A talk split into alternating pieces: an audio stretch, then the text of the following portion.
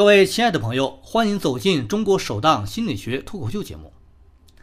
在婚姻生活当中，不时会出现这样的情况：两口子吵架，吵得不可开交。这时，女方的闺蜜或者男方的死党就隆重登场。那么，咱们就看吧。战争中，八成有一方会买这位挺身而出义士的账，看在某某的面子上。这话一撂下，矛盾基本就算接过了。皆大欢喜，所以说呀，和事佬出马真是一个顶俩。但是和事佬的差事也真是这么好干吗？前阵子跟一位后辈聊天，说起了一件尴尬的事儿。在一场婚姻当中，这位后辈碰到了几年前没联系的大学室友。这尴尬来自于同一位男士。当年男生追求室友不成就走了曲线救国的路线，从后辈那里下手。在他的努力撮合下，室友和男生越走越近。不过约会的时候却永远都是三人行。而在毕业前夕，室友才知道，后辈之所以愿意牵线搭桥、充当电灯泡，就是因为对这个男生有意思。结果呢，室友跟男生也没成，跟后辈也断了联系。这倒让老于想起了一位朋友女儿佳佳诉说的苦恼。佳佳呢，正在读大学，算是大家口中常说的那种别人家的孩子，学习成绩一直名列前茅，顺利上了理想高校不说，钢琴、书法、学生生活也样样拎得起。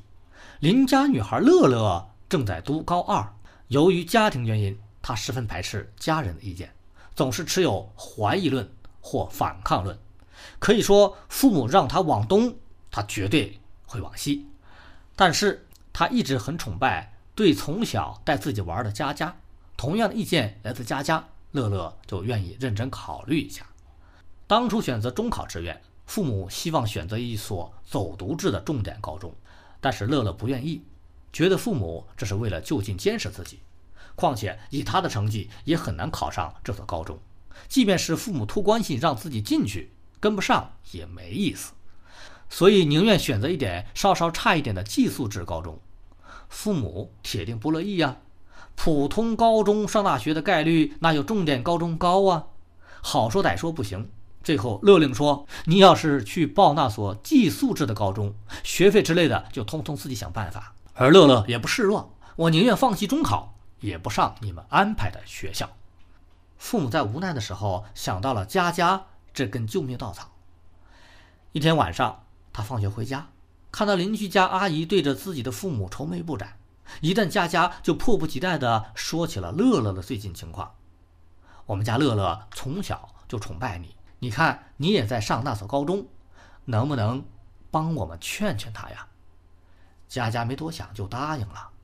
事实证明，请外援这招最终奏了效，在佳佳的劝说下，乐乐答应努力复习，去考重点高中。他的父母可是高兴坏了，在收到录取通知之后，特地把两家人叫在一起吃饭庆祝。不久前，高考结束，乐乐所在的高中开始对准高三做一轮复习总动员。就在这个时候，父母发现他正在和隔壁班的一个男生谈恋爱，于是佳佳再次接到任务，要把乐乐的男朋友劝分掉。他现在只听你的了，我们都不敢说他了。两位长辈苦口婆心。当佳佳因故回家时，乐乐神秘兮兮的来找他，说自己恋爱了，男孩如何如何。佳佳想着乐乐父母的委托，硬着头皮说：“哦，我知道了，但是你现在马上上高三了，最好能……”乐乐的脸。立刻沉了下来，还没等他说完，就打断他：“最好能分手，对吧？专心学习，对吧？你这话跟我爸妈说的一模一样。当初我报考高中的时候，他们就让你来劝我了。这回是不是又是他们来找你的呀？”佳佳哑口无言，只能看着乐乐甩手而去。后来，乐乐远远见到佳佳，就会故意绕开。期末考成绩出来之后，乐乐的学习成绩有所下滑。他的父母开始在心里埋怨佳佳没有劝住女儿，对他的态度也不像以前那么亲热了。佳佳这时才意识到，在某种意义上，自己仅仅是一把枪，端枪托的是乐乐的父母。乐乐之所以开始排斥他的意见，是因为佳佳只是父母意见的复读机。既然如此，跟他交流又有什么意义？而乐乐的父母也正是因为没有意识到这一点，才会一而再、再而三地让自己做了传话筒。其实，佳佳遇到这件事情，普遍存在于日常交往中。类似的情境中，咱们往往会占据靶子、枪、端枪托的三个角色中的一个。像这样，在劝说和影响一个人时，为获得更强的说服力而启动第三方的行为，就是心理学中。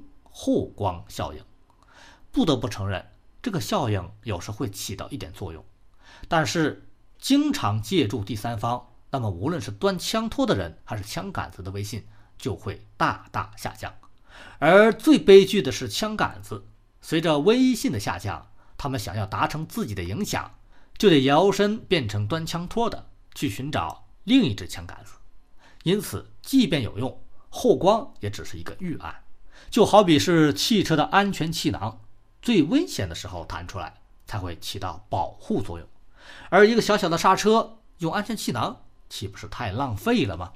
所以啊，现实中的问题能直接解决的，还是不要寄希望于借助后光效应。如果你是第一方，夫妻恋人之间的问题，要相信自己的解决方式，何必非要把第三方扯进来？亲子之间的问题，如果能和孩子直接沟通。这位孩子中的权威，相信也不需要第三方。至于朋友之间的问题，相信只要是真的朋友，就一定能够有冰释前嫌的一天，没必要找个中间人摆饭局帮忙说和。而如果你处在佳佳那个被人当枪使的位置，那么老于的意见就是及早抽身而退。就算是被赶着鸭子上架了，建议只扮演一个倾听者的角色就好了。尽量不要给出任何意见，为什么呢？因为我们不是受过专业训练的心理咨询工作者，在卷入熟人的冲突时，很难保持客观公正的立场，而这种偏向性势必会让问题照着更糟糕的方向发展。好了，今天与基金说心理到此结束，我们期待下次见。